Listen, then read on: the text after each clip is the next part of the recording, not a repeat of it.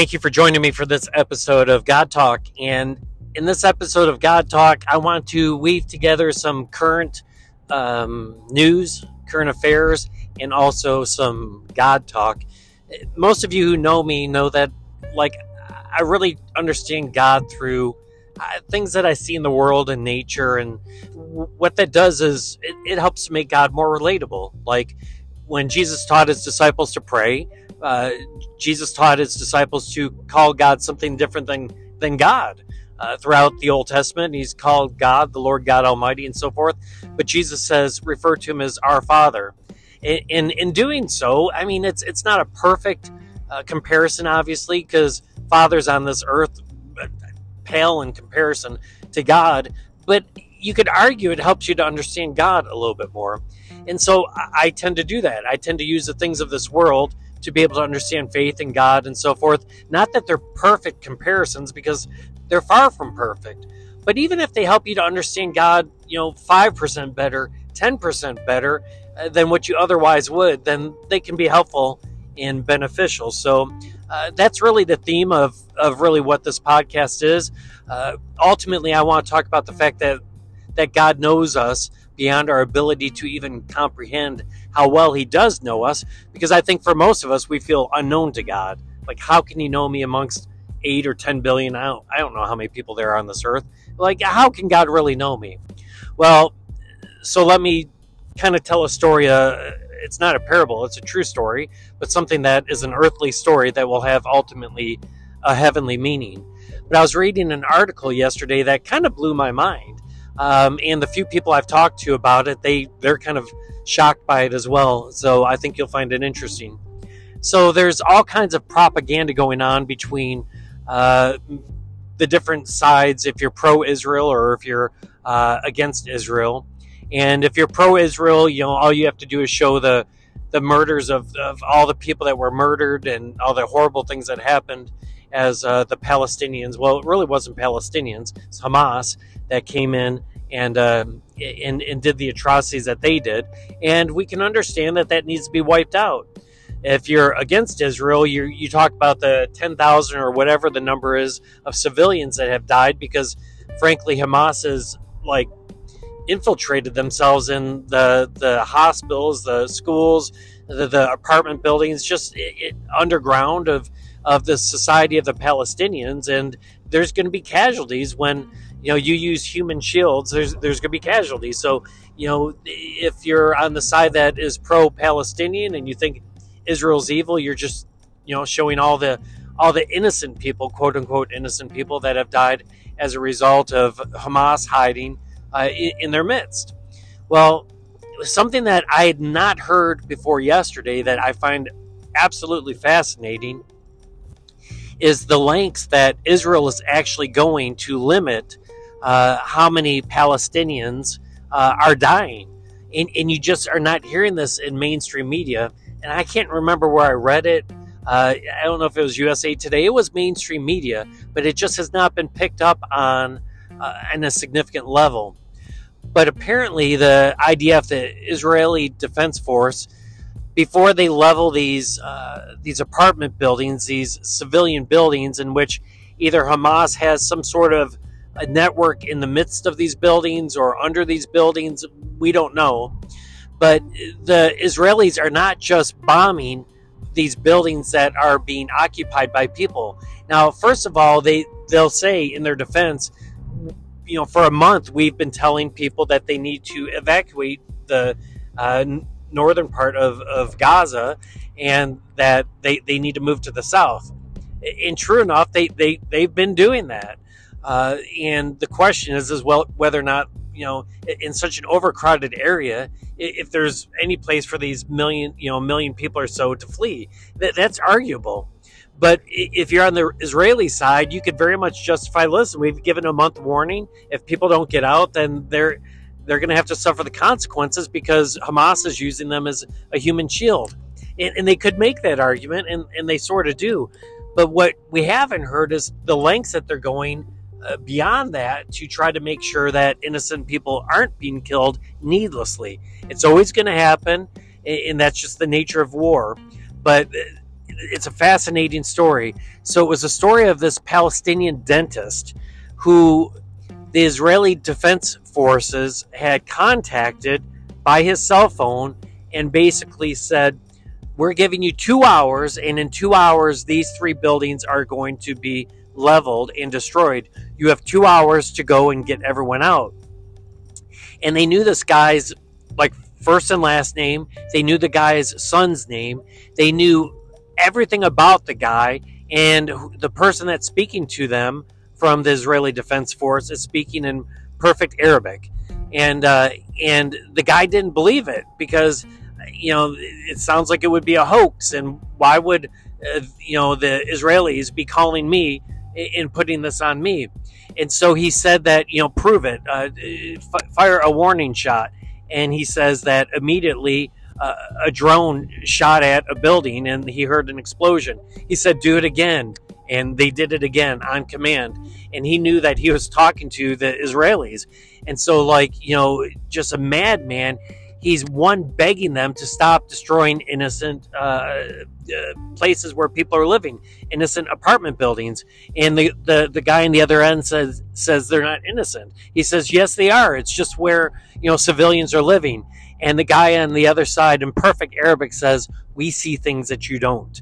And uh, and so he's on one hand begging with the Israeli Defense Force not to destroy these places that people are living, and they're giving him a two-hour countdown to get everyone out of the buildings, and uh, and so this goes on, and uh, he gets everyone out of the buildings, and uh, and when he tells the person on the other end that everyone's out of the building, uh, jets are overhead, and they level these three buildings. They don't hit a fourth there's really no collateral damage. The buildings that they said were going to be destroyed were were destroyed, and he's still on the phone with IDF, and IDF tells them tells him when it's safe for people to uh, go back to like the neighboring buildings or when the bombings were going to be done. And sure enough, uh, when that was told, it was done. And then he gets a call then I, I, the next time, I believe it's maybe even in the middle of the night, and once again, he's given two hours to to do this, and and he talks about how like even when his cell phone died, like the the all of a sudden like people's cell phones next to him were ringing saying we need to speak to I, I, forget the guy's name. I should have printed out the article. But it, it, it's the really the point that i'm trying to tell you like they knew so much information not only on this individual they knew who his neighbors were what their phone numbers were that when the guy's cell phone had died um, th- they're calling the neighbors who have to go and give this guy the cell phone the, this so he, this guy was responsible. He's a dentist, uh, and and you know he was responsible with what they tasked him to do. So then that the next time they're about to uh, do a few more buildings in that area, they call him back and because uh, they know that he's going to get people out, and he's warning them like, no, there there's a, a building right across the street from this and it's a bunch of disabled people and you you can't because you're you know we can't get them out. And the voice on the other end very calmly says we're not going to hit that building. These are the four buildings that we're going to hit tonight. And this was going on in the middle of the night. There wasn't power. It was very difficult to kind of coordinate all of it. And uh, and sure enough that that's exactly where they hit. That's who they hit. And uh, and and it, it, once again no one gets uh, killed. No one dies as a result of that again. And uh, and they use this guy uh, at least those two times. They may have actually even used him a third time. And uh, and he's kind of telling his story. Now you can sit there and think no this didn't really happen. Uh, there's no way. But a palestinian would have no reason and, and, apparently his dental practice everything was kind of in this area that ultimately israel was bombing few buildings at a time uh, to try to dismantle the terror network that was either part of these buildings or underneath it. Uh, the, the defense force didn't give that kind of detail but what's crazy is i think it was on the second one he they're like we are not going to bomb the voice said very calmly i am not going to bomb until you tell me that it's safe to bomb you will tell me when I can bomb. I will not bomb before that. And he's like, I'm not going to tell you to bomb, uh, like uh, our own people. He's like, I'm not going to bomb until you give me the orders to bomb, and then the bombs will drop. You get everyone out. Do this within two hours. And and and so the guy ultimately, when everyone's out, says, "Okay, you can drop the bombs," and that's when the bombs come. And, and what's crazy about that is, like, you just wouldn't think that Israel would have that kind of knowledge of of the average Palestinian. That they know who this one doctor is, that they know uh, his kid's name, that they know detailed information about him, that they know who his neighbors are, that they know the neighbor's telephone number. And a Palestinian would have no reason to speak the story if it were not true because it, it honestly makes the Israelis look very compassionate. It makes them look very well.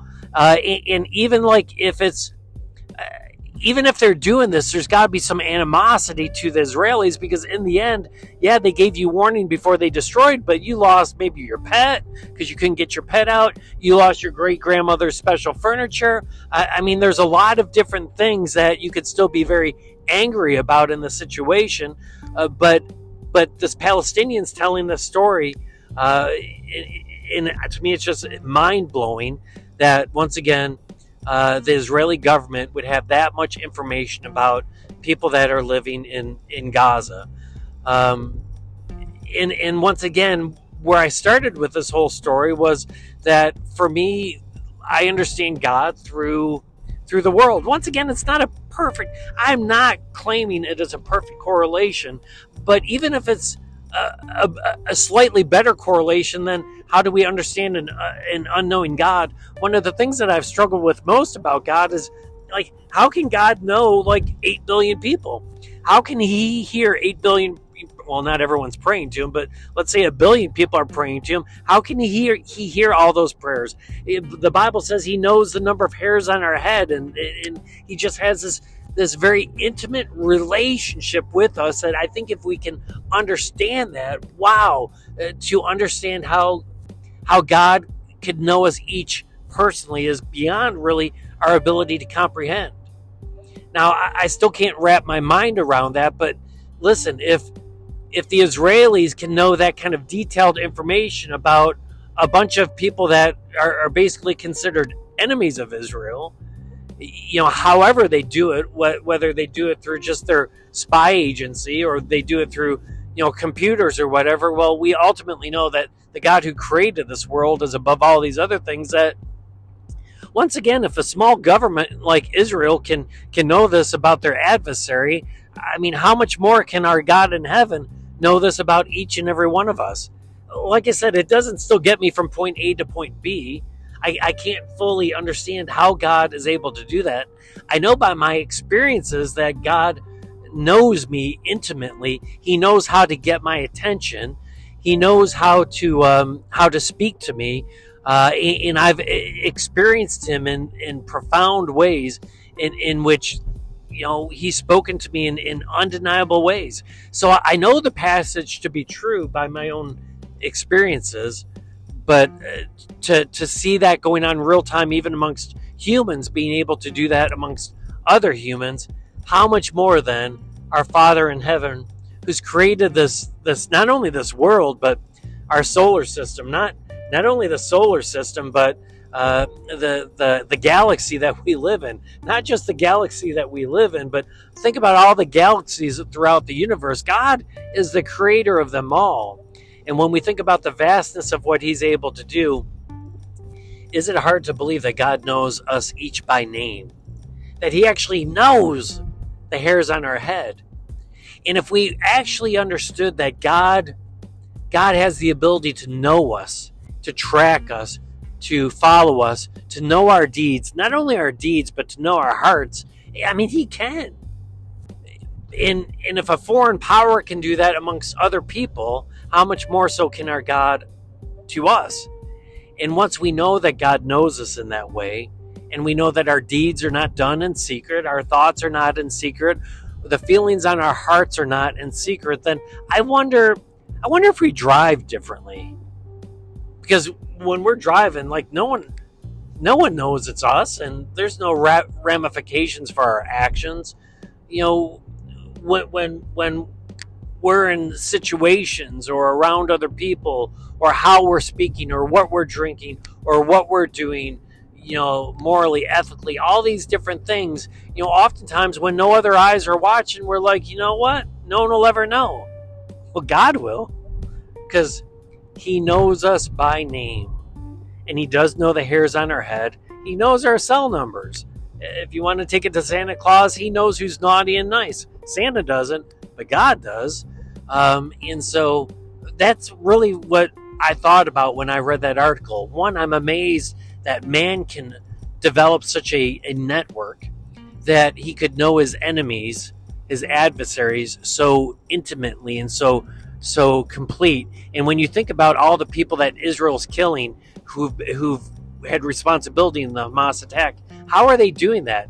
They're they're tracking them down because they know either their phones, they know where they live, they know where their friends live. They will track them down. Well, ultimately, God knows us the same, and uh, and I think that's sobering when we understand that we live before an all-knowing God who ultimately says that on Judgment Day, He's going to judge us according to our deeds.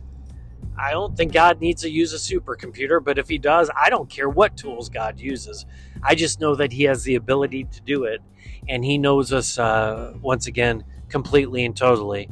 So as we go through life, maybe we live with something called the fear of the Lord, knowing that the Lord, uh, uh, the Lord is watching over us, uh, and uh, it knows us better than what we would ever begin to know or to understand.